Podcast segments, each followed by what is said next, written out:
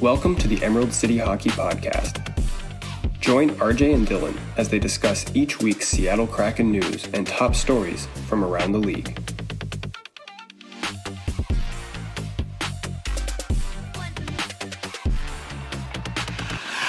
All right, RJ. Only two games this week, but wo- boy, what a two games they were. Two huge Kraken wins, a plus seven goal differential spread out over the two games, two stellar Grubauer performances. The offense was waking up. I mean, uh, best week for the Kraken so far? Gotta be. I mean, I think it helps just to be back at home, getting into a rhythm, and just being able to kind of get your game going and uh, playing some opponents. Montreal, I think it helped to play them early on as an opponent.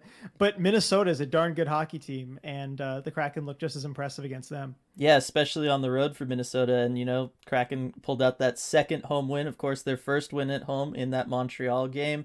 A lot of history tied up in that game. A rematch 102 years in the making, in, you know, in some respects, right? Technically not the same franchise as the Metropolitans, but certainly the city of Seattle against the Montreal Canadiens. So why don't we kind of start with that game as we break things down? What was like maybe your major takeaway from that dominant Kraken win? It's the speed and transition. And in the second period and we'll we'll get into the second period being good for the kraken as a theme here but particularly in the second period the transition game was absolutely lethal. And there was a solid 6 to 7 minutes where just every single shift Montreal they had the Habs on the ropes uh, just bringing the puck right back into the offensive zone as soon as it was cleared uh, and they scored a couple goals on that. Yanni Gourde with a great move uh, around Jake Allen and then Brandon Tanev getting his second of the game. Uh, but speed and transition is my biggest takeaway from that, especially since it's something that the Kraken were working on in practice and we're trying to get better. That was kind of the culmination of all of that. Oh, for sure. I mean, that was the one performance that I think you could solidly say was a full 60 minute effort for the Kraken so far this year. Um, and by the end of that third period, Montreal just looked worn out. The speed of the Kraken just completely you know wore that team down to nothing through the course of that game. Obviously, being down um, significantly towards the end takes some of the wind out of your sails if you're Montreal in a situation like that. But yes, the transition game was was insane.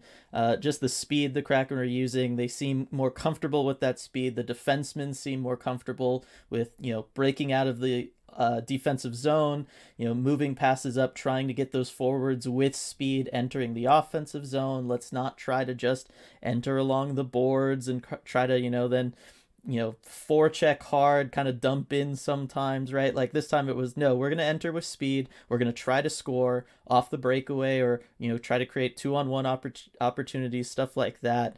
Um, you know, all this stuff that you want to see from a good hockey team, a team you, you know, are thinking is a playoff contender. That was definitely one of those performances for them. Um, other big thing was, you know, Jordan Eberle gets his first goal as a Kraken, uh, gets that monkey off his back, first goal of the game early on in the game. I think that helped things. And, you know, he demonstrated some of that more east west movement that we've seen from the Kraken so far during this homestand that I think has really helped them out. Um, as well as, you know, through that throughout that game in addition to the speed, they just they have more of a willingness to go you know, net front on offense and try to, you know, get the dirty goals. Doesn't always work for them, but it still creates a little chaos in that defensive zone. And I think the Kraken, you know, that's been helping their offense overall. For sure. And I think you mentioned it, Eberle, that goal early, that just set the tone from the very start. And it wasn't even so much about that they scored early, which of course that was huge, but who got the goal too? I think everybody on the team was thrilled to see that Eberle was able to, you know, break out of the slump, and that just set the tone for the whole game. Right. And then, you know, it was a complete dominant performance against Montreal, start to finish, uh, really. Uh, against Minnesota, a little bit of a rough start. Um, you know, got a got a lucky call for them. Not really a lucky call. The refs made a good call uh, on the disallowed kicked in goal, but you know, definitely uh, momentum wasn't in their favor at the beginning of that game, and maybe a little bit towards the towards the end there in the third. But again, I feel like you know the Kraken they just they put once they put their foot down on the gas, they really don't let up and it the onus is really on the other team to try to force their way through that but the kraken are so deep the way they can just keep rolling with speed and physicality i don't know that many teams are going to be able to stop them once they get going Right. And, you know, we saw that in the Montreal game, as we mentioned, just kind of wearing them down shift after shift. And you think, well, you know, maybe it's because Montreal's not that good of a team, but Minnesota's a real test. And it looked like early on, it looked like they might go down 2 nothing, especially, you know, at that that disallowed goal where you figured, oh, well, here we go. This is a, a different kind of opponent again. And it just looked like the Kraken were being outclassed. And then all of a sudden, I mean, they, as, as Hakstol said after the game, the boys got going um, you know, they, he called that disallowed goal a turning point in the game, but he added, it's only a turning point if you get going. And they did. Um, and it's great to see that also from like a coaching, from a motivational perspective too, um, that when you have a disallowed goal like that too, it's almost like a timeout too, because they have to review it. You can kind of settle down on the bench. It functions as a timeout without having the coach, without the coach having to actually call the timeout. And clearly, whatever the message was, basically get going, worked. And from that moment on, for about 35 minutes of game time, the Kraken were just dominant at that point. They only got two goals out of it. I think the Wild were very lucky the Kraken only got two goals out of it. Um, but that's the exact kind of play you want to see.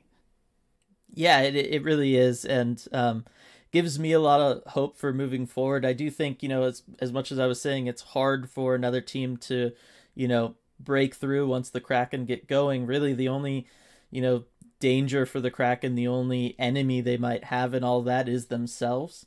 Um, you know, through that second period against Minnesota, they dominated, you know, just about as much as any hockey team can dominate. Uh, certainly an NHL team against another NHL team. Um, just, you know, shots were completely lopsided. The, you know, just the amount of time that the Kraken spent in the offensive zone, just how um, at times, you know, almost incoherent or incohesive. They made Minnesota like they were just playing to get shifts. You know what I mean? To get shift changes yep. at some points. And whenever you have a team that against the ropes, it should be, you know, you, you should go for the jugular, which the Kraken were doing through that second period.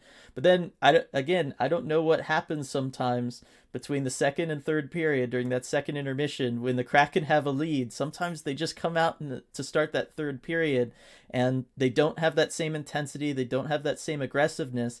And, you know, as we saw with a team like Minnesota, if you give them an inch, they're going to try to take that mile on you. And if it wasn't for Philip Grubauer stepping up huge there towards the end, that game could have, you know, we might have seen something similar to what we saw on some of those road trip games. Right. And to start the third period, I for the first two or three minutes, I will say it looked like the Kraken, um, you know, came at they, they that defensive shell wasn't there. They kind of kept the pressure on, I think. But then it went back into the shell. I was about to tweet, you know, oh, looks like the defensive shell is gone again. This is a great sign. And then they kind of went into that shell a little bit. Uh, so I almost spoke a little bit too soon. It's something I would like to see them clean up. I want to talk about Philip Grubauer for a second because we talked about the Kraken having, you know, maybe 30, 35 minutes of game time where they just dominated. Now, of course, we know what that means. They've had these stretches in the past. And that means that Philip Grubauer isn't seeing a whole lot of high quality shots on him in that time. And what's happened so far this season usually is the puck comes back the other way. Usually it's a pretty difficult chance to stop too. And he lets it in and it's a momentum killer. And I think it would have been in that game. But I want and and so when the Kraken were so dominant toward the end of the second, I, I even tweeted this out. I said, "This is going to be a test for Philip Grubauer. He's going to be called upon to make a big save at some point coming up without having seen a lot of action, and he's going to have to make the save where in the past he really hasn't. And oh boy, did he! I that save at the end of the second period on Kirill Kaprizov." Uh, off of a Yanni Gourde turnover, and I, I guess quick aside because I want to mention this.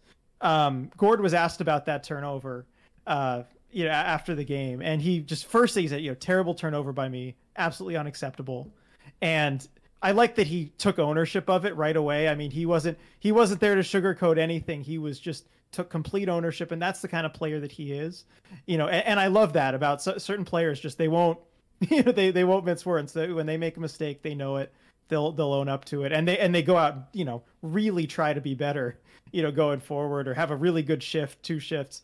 Um you know that's that's one of my favorite things about players like that. So i just i wanted to commend yanni gourde for that first and foremost. But that grubauer save um apparently i was looking at the expected goals. Uh, someone tweeted this out that for the expected, uh, I think that had like 0.25. It was like almost a quarter of an expected goal on that one chance, which is, I think, the highest for any Kirill Kaprizov shot uh, this season. To give you a little context to how good of a chance that was, and Grubauer shut the door on him.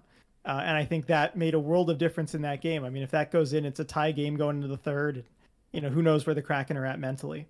Yeah, no, Grubauer looked fantastic through both of these games. He really seems confident. He has bounced back completely from some of those um, rougher uh, road trip uh, starts for him. The other thing is, you know, going along with that confidence is his leadership, his on ice leadership, which is something you pointed out during uh, one of the post games. Do you want to just kind of quickly bring that up a bit and let anybody who didn't hear that uh, in on what I'm talking about? That's right. And I was talking about that, I believe it was after the Montreal game, but you saw it in the Minnesota game as well. And one thing I love that Grubauer brings is communication with the defenseman. And you saw it in the second period of the Montreal game on the Yanni Gourde goal and the Brandon Tanev goal, where it was a long shift for Montreal. They were able to clear the puck out of the zone. It went all the way back down to Grubauer. He stops the puck up, gets it ready for the defenseman. But he doesn't just leave it there. He's yelling at the defenseman. He's barking at the defenseman, telling him that there's a forward all the way up on the far blue line and get a pass over there quickly and tells him exactly where the forward is. And so the defenseman, without having to look up the ice because he's going back to get the puck, he's able to just instantly fling the puck back without looking because he knows because Grubauer's told him where the guy is, and it results in a chance for the Kraken twice. After that second Brandon Tanev goal, I don't think it showed on the broadcast, but I was watching Tanev. He comes back to the bench, does the fist bumps, and immediately points at Philip Grubauer all the way on the other end of the ice, like, "Hey, buddy, that was you. The pass coming up." Um, so Tanev knew he saw where the play started, um, and I love that communication from Grubauer, and that's just one of the cool things that he brings. That you know you don't necessarily see that uh, from every goalie, and it's not the thing that shows up most obviously. Obviously, their job is to stop the puck, but he's able to do things beyond that that can even help the offense. Yeah, and that's awesome to see. That's exactly kind of I think some of what um, Ron Francis wanted when he brought in Grubauer, right? Like that's one of the things that uh, was visible last year from Grubauer on that Avalanche team. That was obviously a very, very good team. Uh, it just it wasn't just his you know ability to stop the puck. It was all the other stuff he could bring uh, forward as well, especially with a fast, speedy team that's really good in transition, like in Colorado.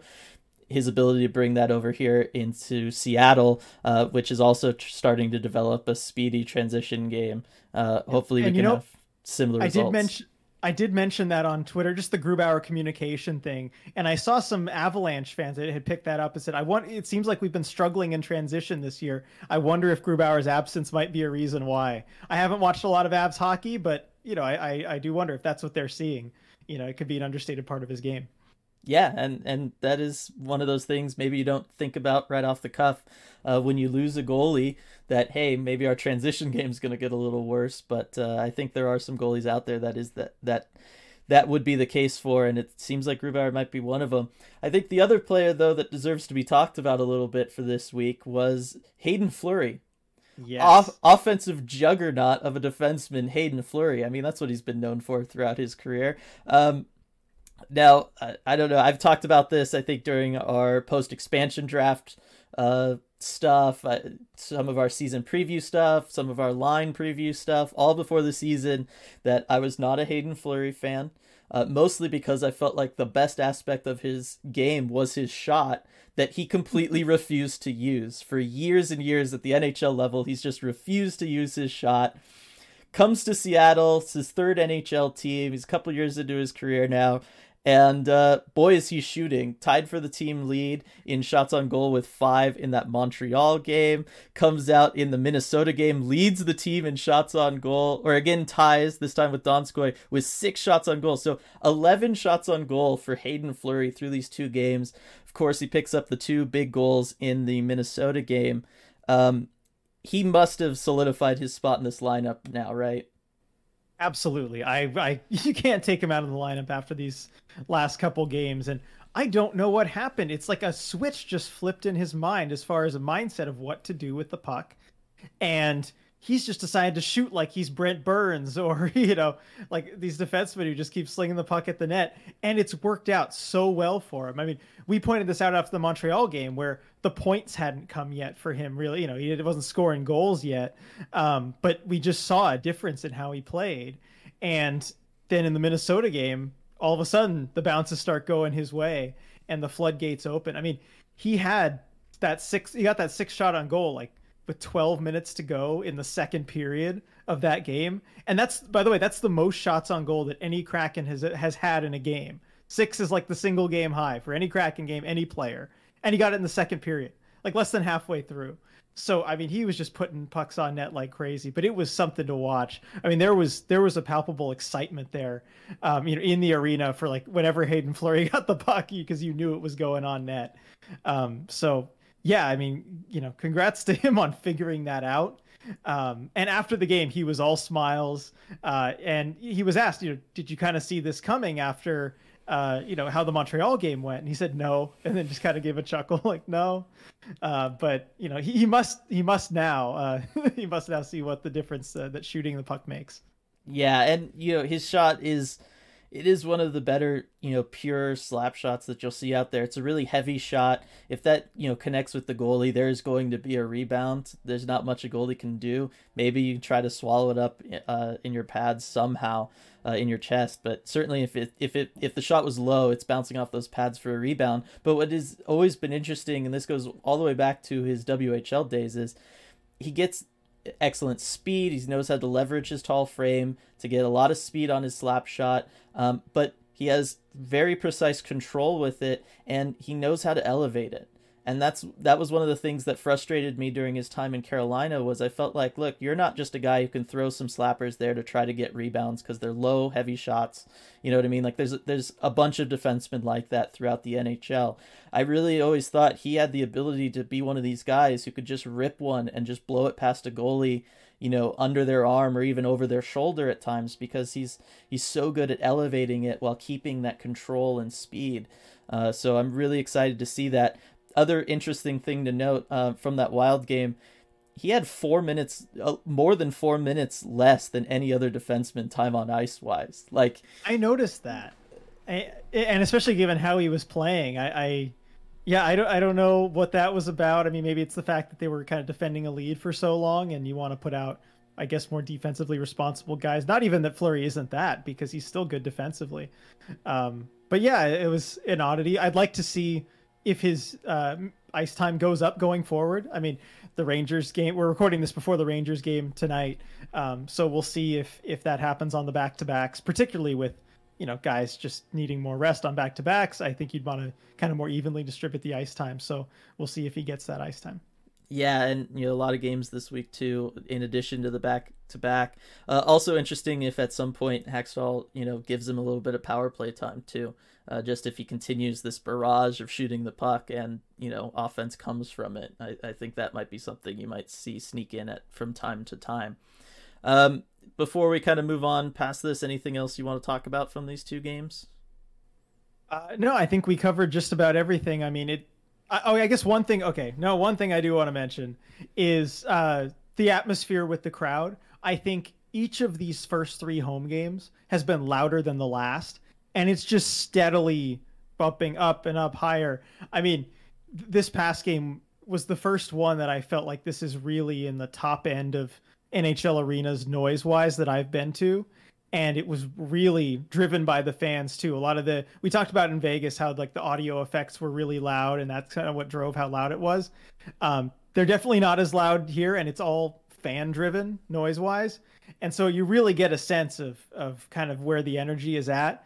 And uh, I'm looking forward to tonight, the Rangers game, because it's just been louder and louder and louder each of the three home games. So I expect another step up tonight. Yeah, and it should be a nice, fun, rowdy crowd on Halloween night. Uh, oh yeah, I I think that'll bring a little extra juice to it too.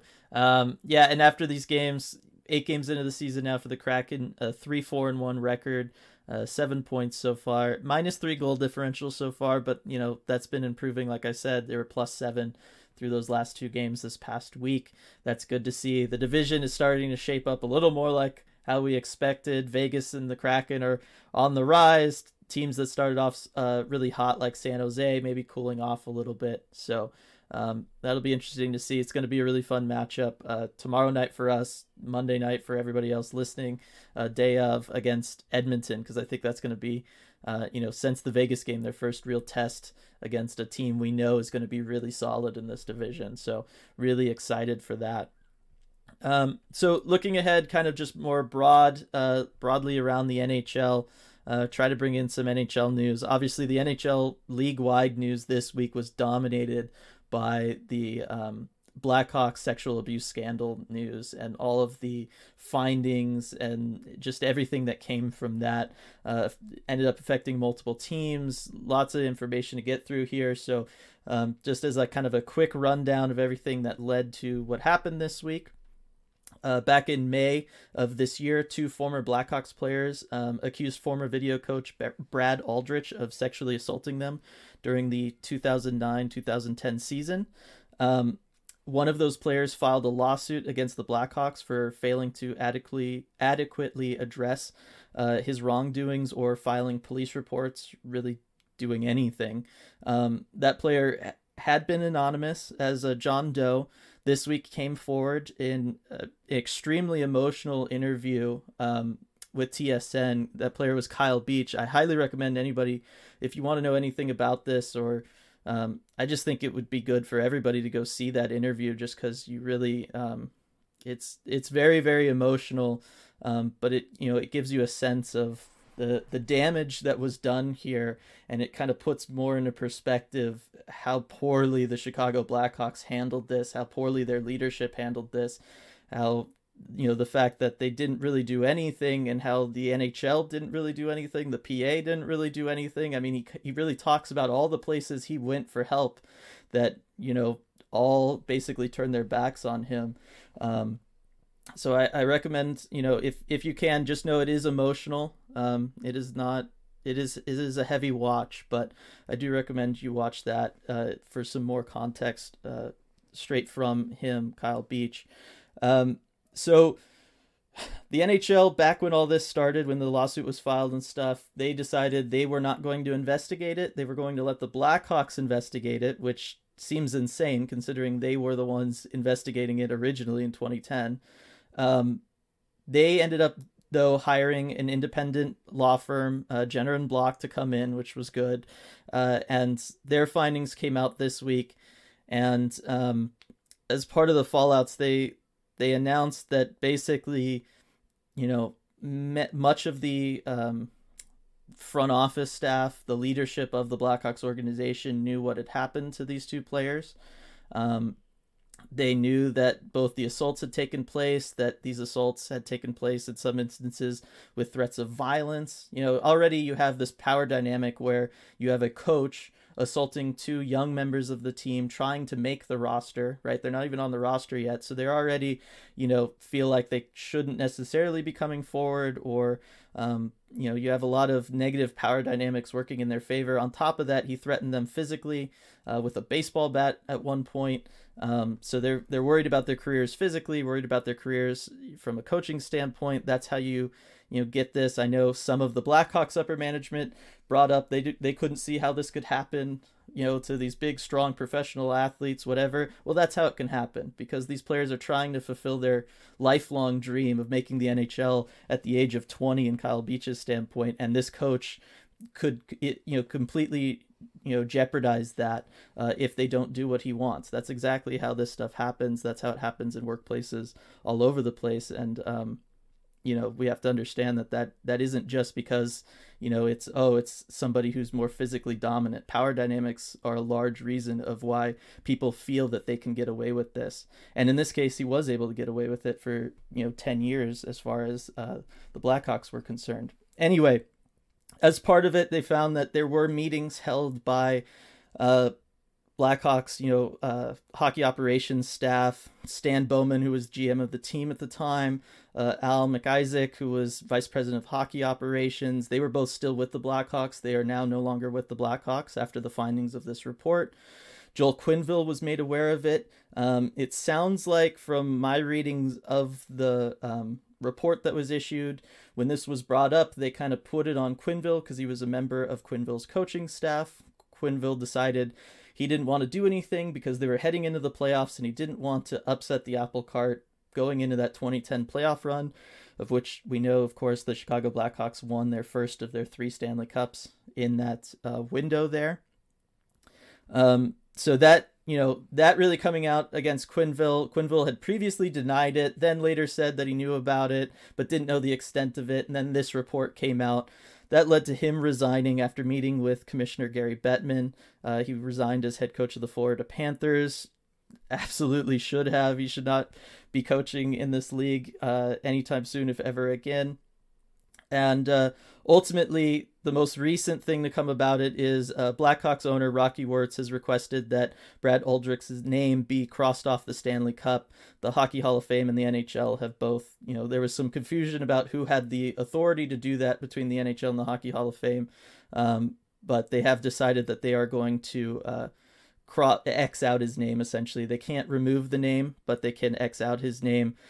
You know, this is a guy, Brad Aldrich, who not just assaulted these players with the Blackhawks, but after he was uh, after he was basically talked into resigning after that playoff run, went to coach college hockey at uh, Miami University, Miami of Ohio, uh, assaulted multiple players there, is let go from there again without like any you know police involvement, anything like that. He assaults players and interns there, and then goes to a high school where you know he was accused and convicted of sexual assaults of minors.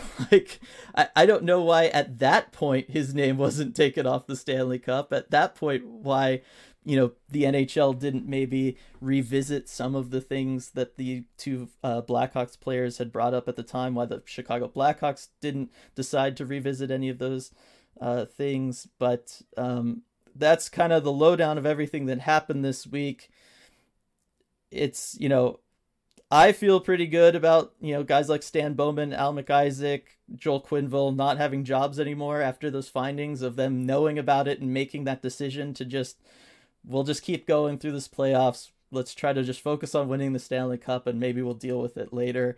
I think that's absolutely the worst uh, way to handle a situation like this. Um, do you have any thoughts, RJ? No, I'm absolutely. I mean, I have to agree. I just it's it's just a shame uh, how the how Kyle Beach was just he did all the things you're supposed to do. He went and reported it right away to multiple to multiple people to multiple. I mean, this is exactly how you're supposed to handle something like this. And just at at turn after turn, he was failed by the people who were supposed to be protecting him. Um, and it's it's just awful to hear about. I watched that whole interview again. I would also recommend that you watch it if you if you feel that you can um, can do that because it is a very emotional watch. It was very difficult to watch, um, but it was so important that what he what he did and what he said. Um, and um, I just I have to admire that bravery too um, because hopefully this is going to help you know create a better situation in the future so that this doesn't you know th- this is prevented from happening again. Um, yeah, I just I, I have no issue with with the with the people who uh, you know who allowed this to happen. You know who, who failed him at every turn. You know being being out of jobs. Yeah. Um. The I guess the one other person that met with Bettman, who it's a little more unclear what his role in anything was, was uh, current and uh, Winnipeg Jets GM Kevin Cheveldayoff. Um, after the meeting with Gary Bettman, Gary Bettman said basically that he wasn't really involved and he wasn't really aware of what was going on, so he didn't feel that it was necessary to take, uh, you know, to administer any punishment to uh, Cheveldayoff. I guess we'll just have to trust on that one. Um, uh, he wasn't as senior in any of the leadership as all of these other people, so I, I guess that is possible. Um, but yeah, I mean, it's it's a really rough situation for all involved, and what's so frustrating for me is, and this is something I feel like all sports is getting better about uh, as time moves on, as we get further and further into you know this century, and I feel like it's going to be one of the big things of this decade for sports in general is realizing that you know the players are the product and that you know for for really all of time the organizations have always been kind of the the thing that we view, right? And they feel like the organization is more important than any player. It's more important than the people involved within the organization, whether that's coaches, management, players, all that stuff. It's, you know, it's the classic protect the shield if you're the NFL and all that stuff. But I do feel like the tide is turning as we are slowly, you know, finally realizing that all of these players, all of these coaches, all of these people in management, all these league officials, everybody, they are human beings. And there are some things that human beings should not have to put up with in a workspace, regardless of what the job is, uh, regardless of how much money they make, regardless of anything. And um, I feel like, you know, this is a big opportunity for the NHL to learn that lesson. Um, I commend Kyle Beach for coming forward and really putting this at center stage. I think it's um, once again unfortunate. A lot of times for the NHL, this is their exposure to most sports fans, right? Uh, for years, uh, that was you know one of the things we always talked about, right? The NHL never made Sports Center or anything unless it was something bad, right? ESPN didn't have the rights to them. Nobody you know cared or whatever, and and I do feel like there's a good you know, there was a good 10 year stretch where this was really all people saw from the NHL. And just as the, you know, ESPN is getting the NHL rights back. They're really making a push to show the NHL to all these sports fans that kind of haven't really seen it for a while and promote this product, a sport that, you know, all of us, you know, recording this or listening to it know to be one of the best sports out there. And and to have this happen and have this come out and and how poorly the PA handled it, certainly the, how poorly the Blackhawks handled it, how all of these systems failed uh, this player, it's just it's so unfortunate as I felt like the NHL was finally starting to gain some momentum in certainly in the U.S. as far as mainstream sports goes. Um, but yeah, I just think it's about time we kind of realize we're seeing that too with the Jack Eichel situation. Obviously, it's a very different situation, but at the end of the day, he's he's standing up. He's one of the first hockey players to stand up and say, "Hey, this is my body we're talking about a, a you know pretty serious medical um, situation as far as it being a neck injury that could impact not just his playing career but his life the rest of his life he's you know only 24 and he's saying i want to handle it the way i want to handle it and the sabres are saying well we want to handle it the way we want to handle it because you know you signed a contract with us and in and in a lot of ways we um, you know they don't own him but they have significant say over his body and he's really trying to take a stand on that. And i think that you know we should let players take stands on stuff like that. We should let them be their own advocates when things affect them. And i do think this is another example of that. The team did not want to protect this human being they felt it was more important to win the Stanley Cup, and um, obviously the fallout from that decision was very significant. And you know, not only does it result in these people losing their jobs later on, um, but it you know irreparably changed Kyle Beach's life to the point where only now is he really getting to a point where maybe as all of this is coming to light and things are moving forward that he can you know start a healing process for something that you know has been going on for over a decade and really robbed him of his dream. So, um, not the most pleasant of conversations to have, uh, but something that needed to be had uh, because it is just the most dominant story in all of hockey. Uh, it'll be interesting to see how things play out from here. I do think this is the last we'll hear from it for a while as everything just moves forward legally um, from here on out. Um, otherwise, throughout the NHL, not too many big storylines from this past week, would you say, RJ? No, I think you, you've seen basically teams, you know, kind of go back closer to where you know we thought they would be. Some of the hot starts cooled down, some of the bad starts got a little better. Um, I think we're starting to just see things come together, and it's still early in the season, so that that was definitely kind of the the main storyline. Yeah, not even uh, you know a full what eighth of the way through the season yet. Uh, yep. Nobody's reached uh, double digits. Yeah, you know, Connor McDavid leading the league in points. We knew that was going to happen. Ovechkin scoring goals like nobody's business as he tries to get to, to Gretzky's mark. That's pretty exciting. But uh, let's hope. I want to see that. Yeah, I think we all do. But uh, we'll go ahead and move on now to our mailbag section of this week. It's been a while since we've done this on the podcast, RJ. Uh, since we've had mailbag segment. Uh, we got some good questions from all of our listeners. Uh, why don't you get us started? Yeah, and we'll start. Uh, you mentioned Connor McDavid uh, leading the NHL in scoring again. We all knew that was going to happen. Uh, and I guess we'll we'll start with a question uh, from Robert on Twitter. How do we stop Connor McDavid on Monday? Uh, I mean, short answer is you don't. Like, well, yeah, you, you can't stop Connor McDavid. You can only hope to contain him. But how do the Kraken contain him? You know, it's it's hard. Um, I would say look back to the playoffs last year. I thought um, I'm. Oh my gosh, I'm totally spacing. Who knocked Edmonton out of the playoffs last year? It was Winnipeg, I believe. Yeah, it was, and they did a really good job slowing him down throughout that series. Um, and and it was basically through just trying to you know double, triple team him whenever he has the puck. Really try to suffocate him. Put put all the pressure on Connor's line mates to make things happen instead of him. And uh, you know, they weren't able to get it done with without McDavid really there. So I, I guess that's what I would do is just try to kind of you know suffocate his his space. Don't let him build up speed because that's really how he gets you.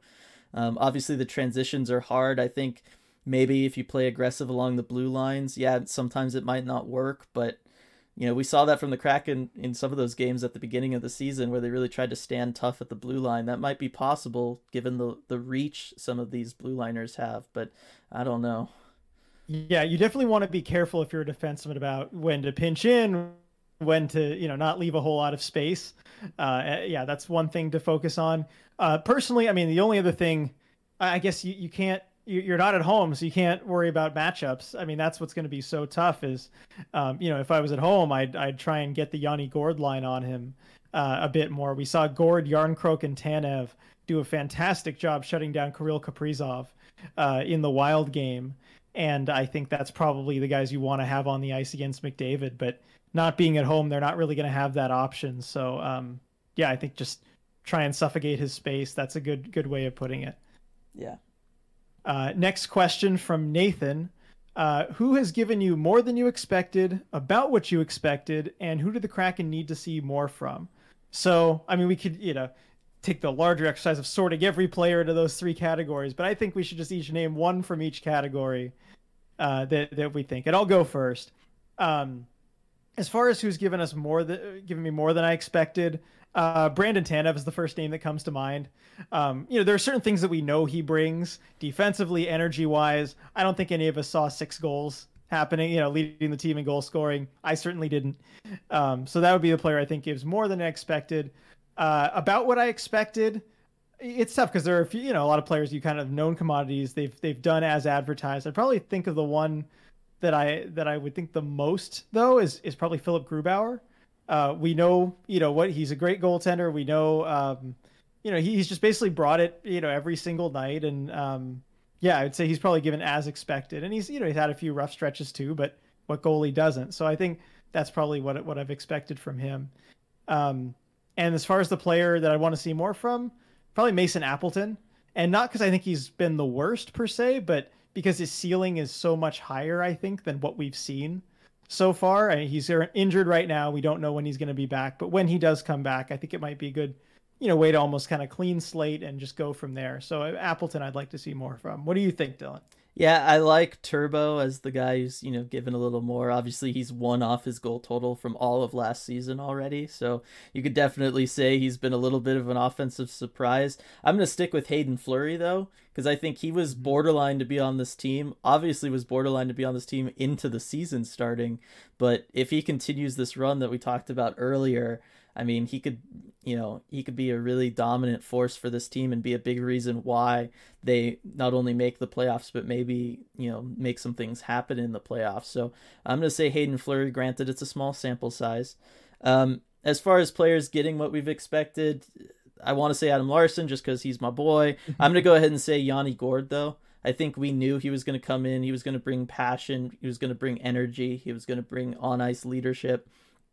Uh, and he's going to bring that solid two way game. You know, we see him back checking back behind the goal line in the defensive zone. He back checks all the way, plays that full 200 uh, foot game. He, He knows how to use speed and creativity in the offensive zone, and we've seen that from his game so far this year. So I think Yanni Gourde's bringing, you know, we had high expectations for him, and, and he is living up to those high expectations. And as far as guys I want to see a little bit more from, um, as much as I want to say like you know just Will Borgen, like I just want to see him in general. Uh, that's really more of a Hakstol thing than anything else. Um, you know, I might kind of split it between Jaden Schwartz and Jordan Eberle. You know, we they both have had some offensive struggles so far this year. Um, I felt like at times with Jaden Schwartz, he's maybe not quite settled into what his role is offensively, as far as should he be a net front guy, should he be trying to make things happen, you know, maybe behind the net. Uh, there are just some games where he doesn't quite know where he's fitting in in this current like Kraken system.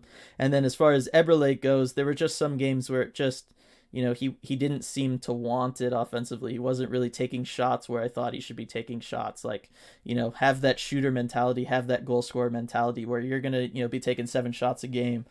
Uh, and and knowing that you know at, at some point one will go go in and and I feel like some of that was missing. He's bouncing back from that though lately since the homestand started, but uh, but I think those would be the two guys that you know I think we all kind of expected a little more from. Agreed. I think those are some some good picks. You had a few of my backup picks on that. Um, next question from Brian, and I like this one. It's a fun exercise. So he says, just for fun, if Arizona or any other team were to fold and a new team were to take their place, but using the expansion draft, who would you protect on the Kraken? So already turning around just after the expansion draft and assuming there's another one, and because of course the Kraken don't get the special treatment like Vegas did, you know the Kraken are eligible uh, to have a player selected in the expansion draft. Figure out okay who what what players are the Kraken uh, protecting? Now I think we've got to go with the seven three one protection option. I, think that's probably the way to go to start with. Um, yeah, goalie. Yeah, yeah. Go I was gonna, I was gonna say, I would agree with that, just because you know normally you'd want to say, well, they got tons of great defensemen, and go four and four, but you're only gonna lose one of these defensemen, so you don't have to worry about that too much.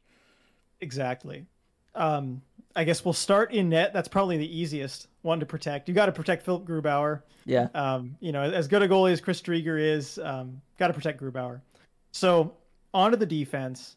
Um, you got to p- select three defensemen to protect, and this is probably the hardest choice to make. Um, I, I think you've got to go with Oleksiak as one of them. Agreed?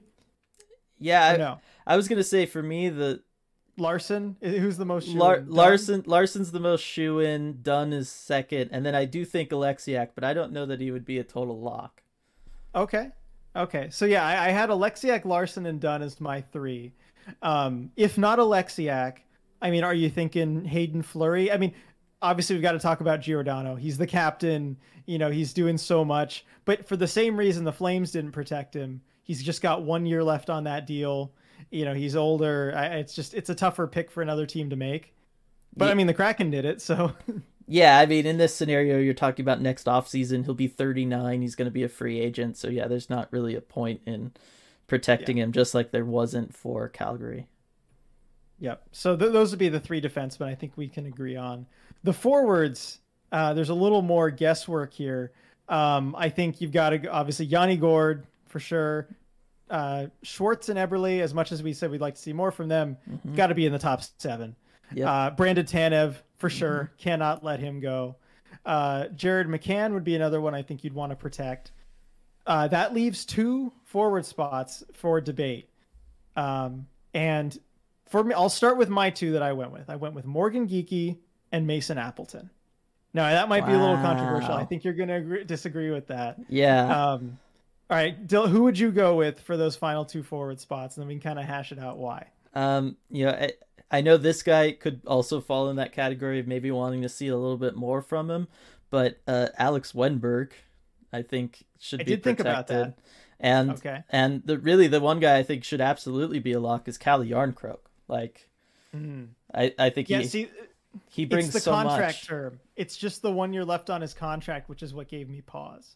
Yeah, I and, guess I'm not looking at the contract stuff with this. Whereas but... whereas Geekie, I mean, you've got the team control. I, I Geekie for the upside for me. Appleton, I figured is the one you would take issue with, um, and it goes back to my strategy of it, you want to again keep in mind they can only take one of these players, whether it's forward, defenseman, goalie, whatever. I, and personally, if it's me running an expansion draft, I want to ensure that if I get a good player taken, it's someone um, that takes up a lot of salary, that frees up a lot of cap room, and cap space, as we know, still so valuable. I know the Kraken do have plenty of it, but you know, to to free up 4.5 in Wennberg's case, uh, 3.9 million in Donskoy's case, or you know, one of the defensemen. I'm just trying to entice the other team, I guess, to clear some salary off the books. Um, yeah. Um, so that would be my pick. Versus Appleton is cheap, um, and I still believe in the upside there. Yeah, but then you'll lose somebody like Jarnkrok, or you'll lose Ryan Donato, who we've seen how you know integral he is into this offense for some reason. well, if, well, if you lose Donato, then you then not protecting Wennberg and Donskoy is irrelevant then. Yeah, I'm just saying. I, I think that's Donato over Appleton. Maybe I I understand your thought process for that. I just mm-hmm. don't think it makes sense for this team given their caps situation and the contracts that they have. okay, they, you don't they have no big burdensome cap. You know, you know me. I like... could always use use some extra cap space freed up. I I love that cap space because there's there's opportunities, there's possibilities. Yeah, but I also know you wouldn't ever go and give a player a contract. You know, that was going to eat up that cap space. You'll make sure you always have $10 million in cap space just in case you need it, and then you'll never use it. you never know when the next uh, like Jack Eichel trade target could be available. That's what you use it for. You trade for trade for a generational player, you sign one if you can. Yep. They're if... on the market more often than you'd think. Yeah, well, even if you got to wait three years and you're out of a job at that point anyway. yeah, see, that's the problem. All right. Next question um, from Elias. Uh, Elias, Elias, any information or analysis of what Max McCormick could do for the Kraken as a fill in for Appleton? So, a little context there. Max McCormick was the corresponding call up with Mason Appleton uh, being injured in that last game. Um, so, yeah, he's been up and practicing with the team. Uh, I don't think I, I, you probably haven't seen a whole lot of uh, McCormick because he hasn't gotten into a game. Uh, I've been the one kind of going to the practices, the morning skates, so I'll I'll kind of take the lead on this one. Um, I think you're going to see, I guess, some similar things from to what Appleton has brought so far, and that is a good energy guy. He's always you know skating very hard. He's not afraid to you know play, get in the corners, get to those tough areas. He's got a pretty good shot. Um, you know when if he gets to the right space for it. He's he's a good kind of filling guy. He's from what I've seen, he doesn't particularly excel at any one thing, you know, that makes you just say wow, but he does everything pretty darn well. You know, he's just he's well-rounded player. Uh, could be a good energy bottom six guy. I don't know if we'll see him in games, uh, but I like what I've seen from him in practices, skates, and I like that he's always, you know, one of the first ones out there, one of the last ones to leave. Uh, the work ethic is is something that I like. Yeah, and uh, yeah, I haven't really seen any of his plays so far. Um, but I will say, you know, just looking at like his AHL numbers or his NHL career so far is yeah, he does seem like that kind of fill-in guy. He's he's you know maybe the 15th forward on a team, so to speak, right? uh, where he's he's the first guy to get called up when there's an injury, but can't quite crack the roster. Um, but yeah, I mean, you know, that's that it just speaks to the depth of the Kraken organization that you can have someone who does have NHL experience, uh, who can come in, in in a situation like this. Yep. Um, next, uh, so um, Elias asked another question. Once all the players are back, what players would you see being on the trading block uh, for either a playoff push uh, or trading away if the team isn't in the playoff picture? And I'm going to combine this question with another one from Greg. Do you see the Kraken making a trade if they're in playoff contention in January? You know, if so, who are some targets? So people already want to talk about the trade deadline. I think it's a little early to be talking about this. It is um, so early.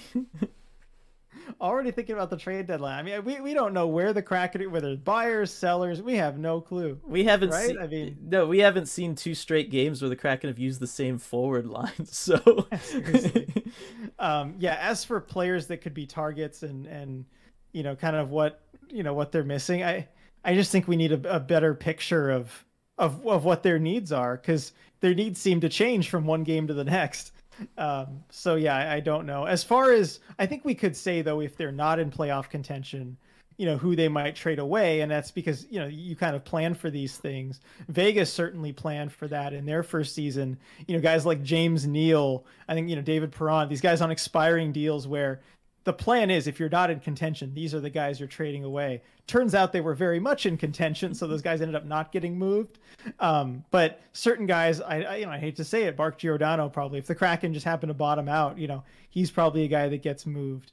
Um, you know, the, a lot of the pending UFAs, Calle Jarnkrok possibly, because um, his contract's up at the end of the year. You know, some of these other guys have term, but you basically look at who's going to be a, a, free agent next season. Maybe one of the defensemen, Carson Soucy, you know, who's been out of the lineup recently, because um, they never made that defense trade that we thought was coming. Mm-hmm. Um, and if you're toward the bottom of the standings, you know, maybe you want to trade him, get Will Borgen some ice time, perhaps, you know, do those sort of things. Yeah, I, I believe Ron Francis when he said, you know, he was kind of have a, a more long term approach to building this team through the expansion draft. And so I, I don't know that there's really many people that they would be interested in moving, even if the team doesn't look like they're going to be making the playoffs.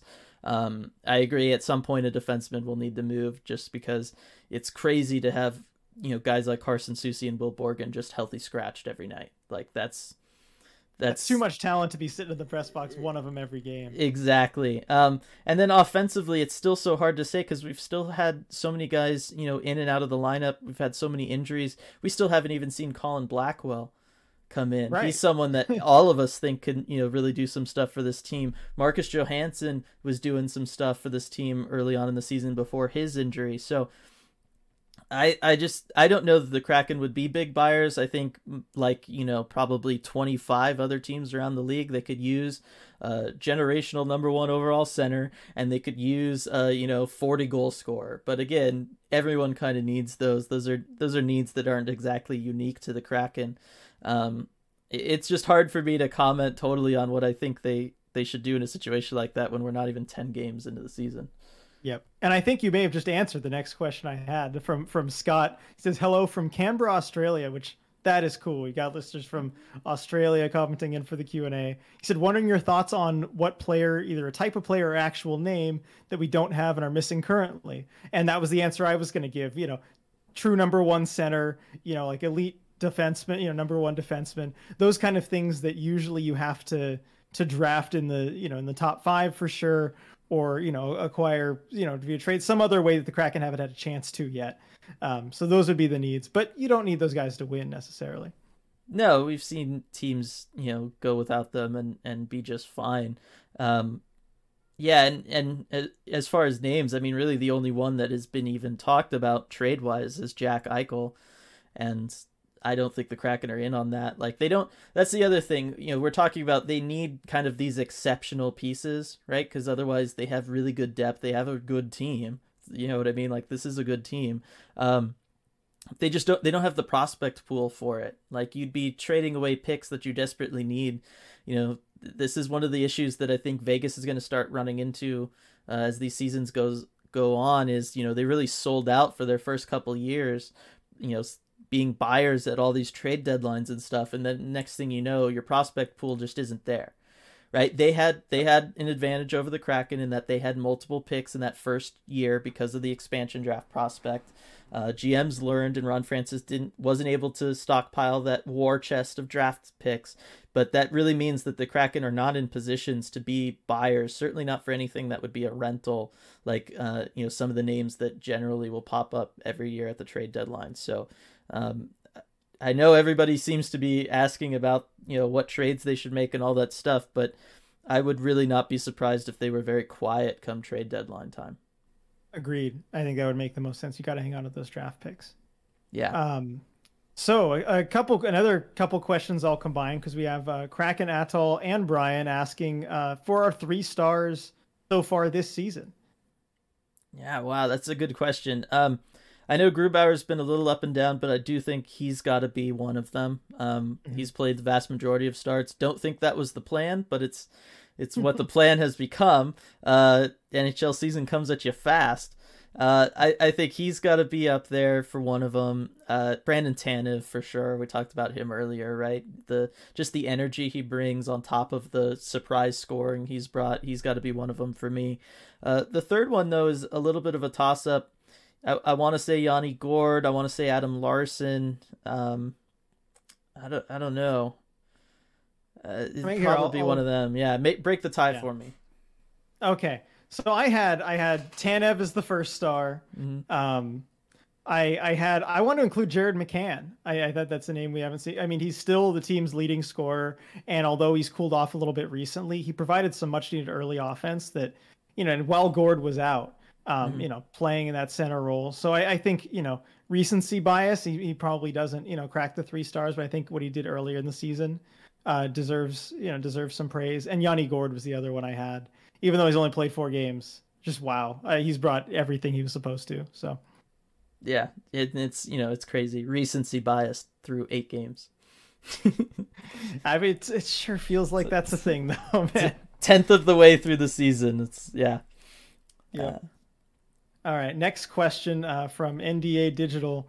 Uh, don't know if this is touching if touching this is far too early, but how does the coaching staff staff address or reconcile player expectations and on ice performance thus far from the expansion perspective? e.g., longer contracts offered to players expected to be leaders, affecting uh, line positions.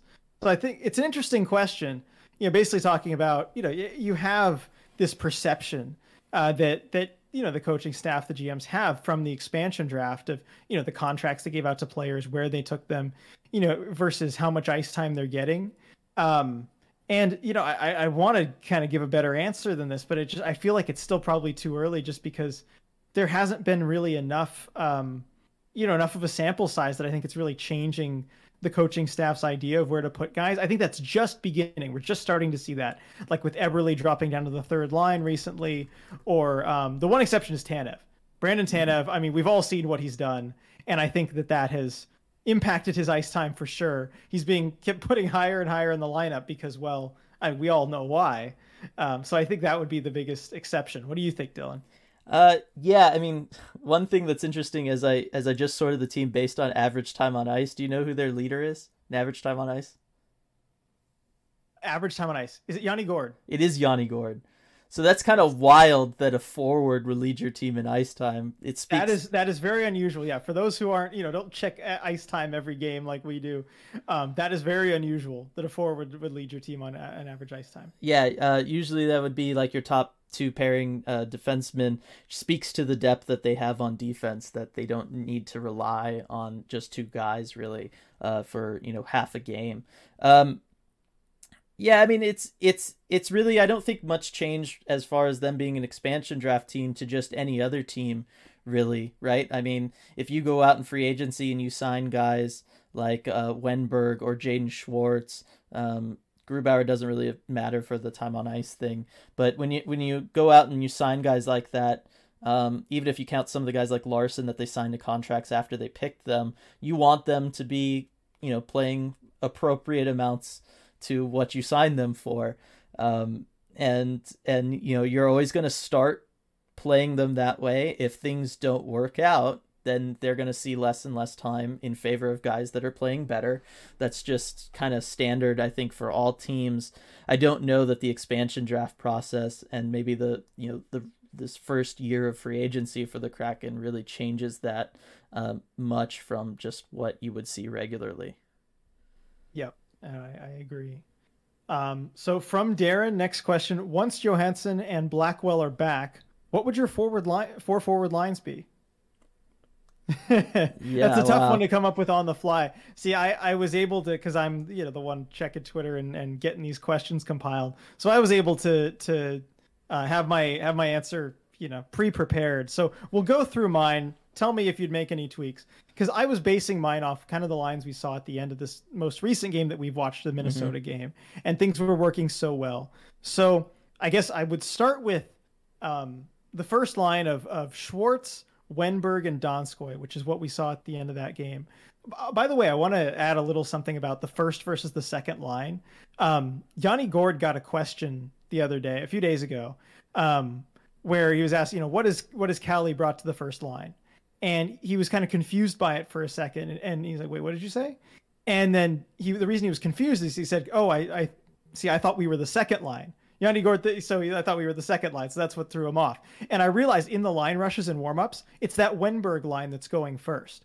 So Wennberg's line generally is like the first line. Gourde's line is technically the second line.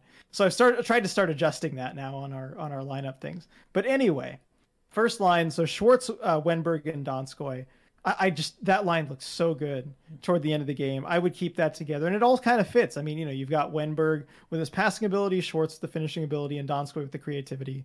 I just like all that together. You've talked in the past about uh, Wennberg and Donskoy together and how that works. Mm-hmm. Um, and putting Schwartz with them only helps. Yeah. Um, yep. So my second line, and this is kind of the shutdown line that the Kraken went with, like against Kaprizov, is Gourde, Tanev, and Jarnkrok. And oh boy, what a shutdown line that is! Put that against you know any of the top forwards in the league. You know, I'd want to see that against McDavid against the Oilers uh, on Monday. Um, yeah, so keep that as your shutdown line. You can give them big minutes against good opposition, and they can score too. Um, third line I had is McCann, Donato, and Eberle. So this isn't this is not one we saw um, in the Wild game, but Eberle has been down in the third line recently. McCann's still at center. I think having that center depth really helps you. And I just think Donato would, would fit well with those two. I mean, Donato is going to go to the net. He's going to open up opportunities for McCann, and Eberle, you know, provides you some skill there too. What do you think about that line? Because that one I wasn't entirely sure. Yeah, that one I just don't know about Donato centering that line. No, it'd be McCann centering that. Okay, because you said his name first, so that's why I was thinking oh, yeah, you were going left yeah, to yeah, right like all the other ones. Right. Yeah, yeah. Um, yeah, you're right. Yeah, so I, I, guess that changes it a little bit. That being said, I've liked McCann a lot more at winger so far this year.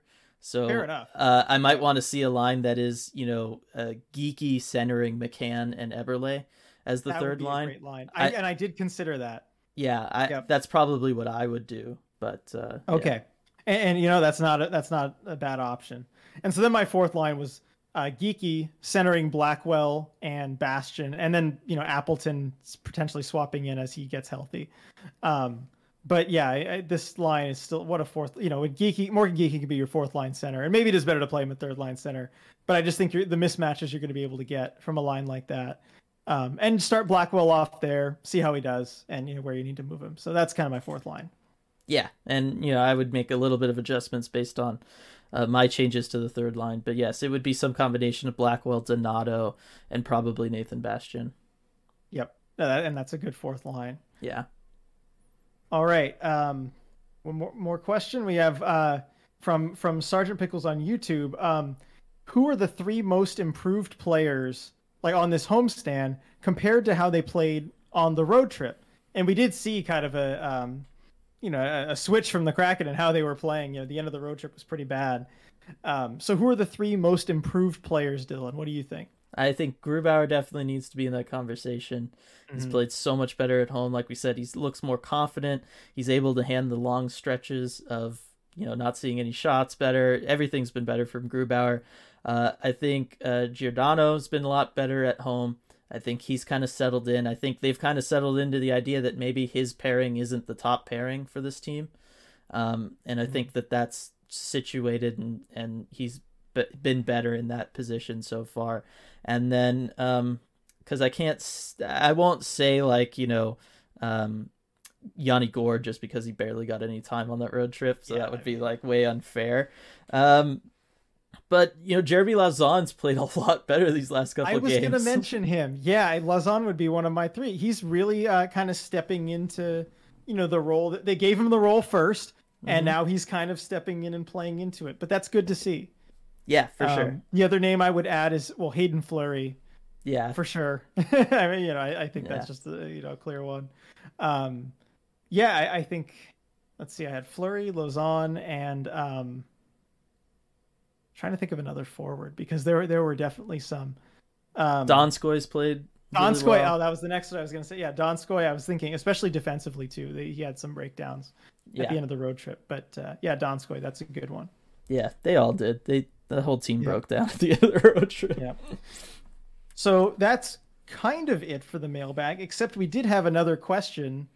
Uh, another question that we got uh, in on Twitter on some of the uh, you know, on some of our postgame lives that I think you were going to address.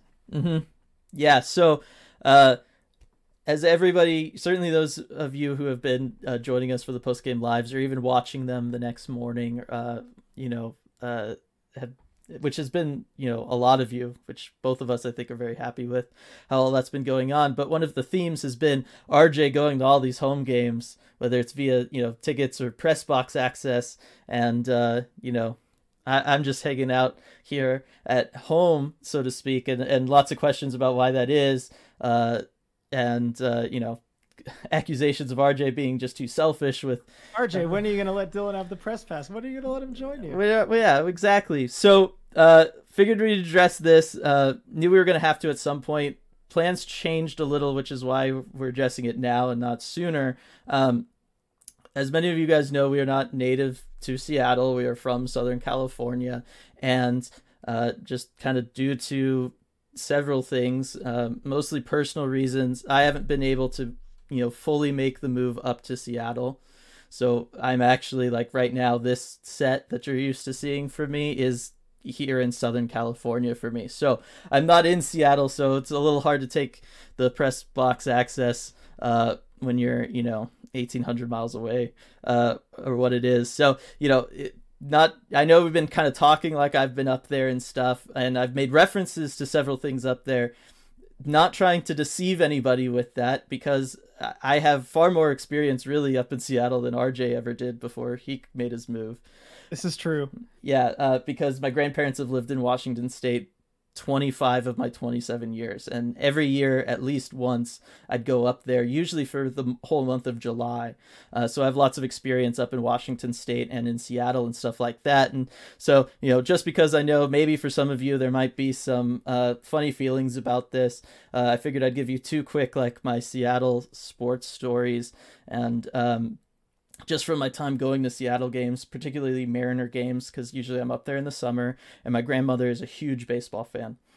So I'd always go with her. Uh, first one I'll talk about, and I wasn't able to dig this shirt out of the garage to show people, but uh, you know those like player shirt jersey things where it's like a T-shirt, but it's got the player's name and number on the back, the jersey, if you will. Yep, the jersey. Um, one of one of the ones I really wore out, and that's why it's in a box in the garage and not like in my wardrobe still, is a uh, Seattle Mariners Justin Smoak jersey, and I bought that at a Tacoma Rainiers game that I was at. Uh, went to a lot of Tacoma Rainiers games, a lot of Mariner games growing up, and uh, I bought that. And oh my gosh, did I take some flack from the other people at this Rainiers game for buying this Justin Smoak jersey? Now, in my mind, he was the you know switch hitting power first baseman that was gonna really you know take off for us. Uh, turns out he did that in Toronto and not in Seattle. I think he hit like 200 his whole time in Seattle. Uh, but I took a bunch of flack from all these other people buying jerseys because you know they had just gotten in the Justin Smoak ones and they had just gotten in the Dustin Ackley jerseys, and those things were flying off the shelf. And I was the only one buying a Justin Smoak one. Everybody else was buying Dustin Ackley, and they're like, "Oh, you fool!" Well, Justin Smoak lasted a little bit longer with the Mariners than Dustin Ackley. I'm not sure either of these jerseys are anything we would want to wear proudly right now.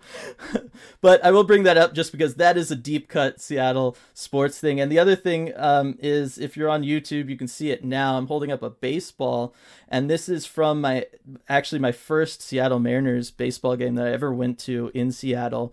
Uh, I was uh, almost 11. Uh, three weeks away from turning 11, so I was 10 years old, and uh, sitting uh, near the uh, Mariners dugout. And in the pregame, you know, pitchers warming up before they head out there, warming up with the catcher who was Dan the Man Wilson. If you're a Seattle sports fan, you know who this was. And um, at the end of warmups, as they're going out to take the field, obviously they're the home team, they're pitching first, right? Uh, he turns around. There's a big line of kids. I'm there. I'm not like even really paying attention to what's happening because I was just taking in the ballpark and everything for the first time. Singles me out, tosses a ball up to me. I catch it, which was very impressive because I didn't have glasses at the time.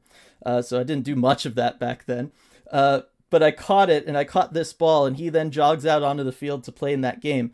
That game was the May 4th, 2005 game where he, you know, tore his ACL and really like chewed up his knee and, and in a lot of ways really ended his long illustrious career with the Mariners. He did play after that, but you know, that was really the the beginning of the end there. So that's kind of my unique part of Seattle sports history and this ball, you know, being a part of that. This is the last warm up pitch, you know, before that injury that he threw to a kid, and I was that kid. So, um, so yeah, I, I, I know the area, I know stuff like that. I do have experience rooting for the Seattle sports team. So just because I'm not up there right now doesn't mean I'm not, you know, still kind of plugged in in that way. And I will be making regular trips up there. I'm coming up uh, mid November for a while. We'll definitely make sure to let everybody know. We can maybe try to set up some fan stuff.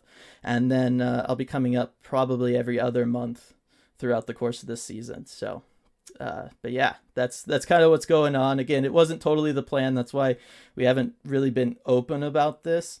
Um, but again, it wasn't because we were trying to deceive anybody. It was just things just didn't end up working out right now. So, uh, but that's that. Yep. Uh, good stories, Dylan. I, I, I still love those stories every time. I, have definitely heard them a few times. Uh, you know, knowing you for as long as I have, they never get old. Especially that uh, that one about Dan the Man. So, um, thanks for telling everyone that. And um, yeah, I'm looking forward to to your next visit up here. We're gonna have a good time. Yeah, and you know you should be able to work something out press box wise. It seems like so. Yeah, uh, I'll be taking care of everybody. Don't worry. But uh, that's that is going to be it for this episode of the podcast. Uh, you know, thanks everybody for joining us as always. Busy week of Kraken hockey ahead. Got several games in this upcoming week. Obviously, Rangers for tonight for us. Obviously, everybody else is hearing this on Monday. So for Monday, you got the Oilers game. That game's at 6:30. Then hosting the red hot Buffalo Sabres Thursday night. That's the seven o'clock game. Uh, I'm pretty sure. And then got Arizona Coyotes next Saturday. So uh, you know, if the if the Sabres come in and do what they've been doing to everybody, maybe we can rebound uh, against Arizona next Saturday. And that's also a seven o'clock start in Arizona, though. So uh, that's the schedule for this upcoming week. Should be good. Let's hope Kraken keep this ball rolling, and uh, we'll see you all next time.